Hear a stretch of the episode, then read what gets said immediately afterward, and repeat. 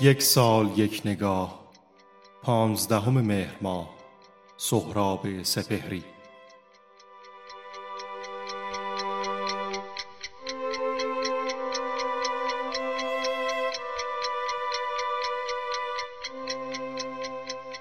سهراب سپهری در پانزدهم مهر ماه سال 1307 در کاشان به دنیا آمد.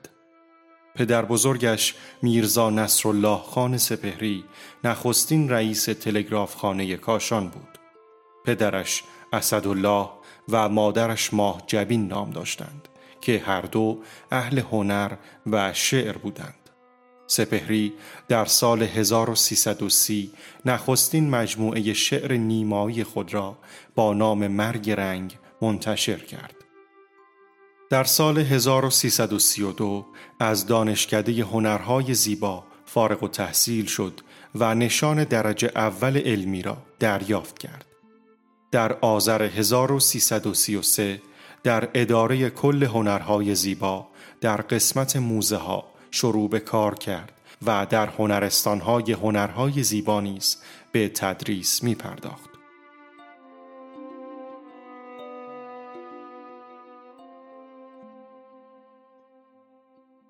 سهراب به فرهنگ مشرق زمین علاقه خاصی داشت و سفرهایی به هندوستان، پاکستان، افغانستان، ژاپن و چین داشت. مرگ رنگ، آوار آفتاب، شرقندوه، حجم سبز و هشت کتاب از جمله آثار سهراب سپهری می باشد.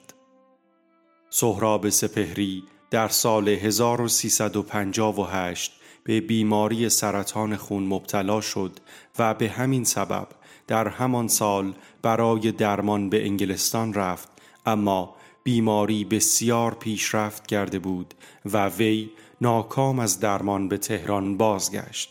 او سرانجام در غروب یک اردیبهشت سال 1359 در تهران به علت ابتلا به بیماری سرطان خون درگذشت.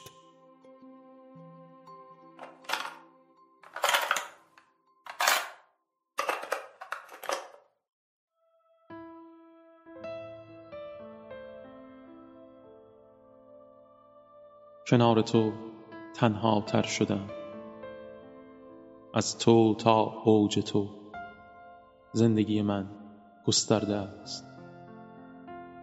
از من تا من تو گسترده ای با تو برخوردم به راز پرستش پیوستم. از تو به راه افتادم به جلوه رنج رسیدم.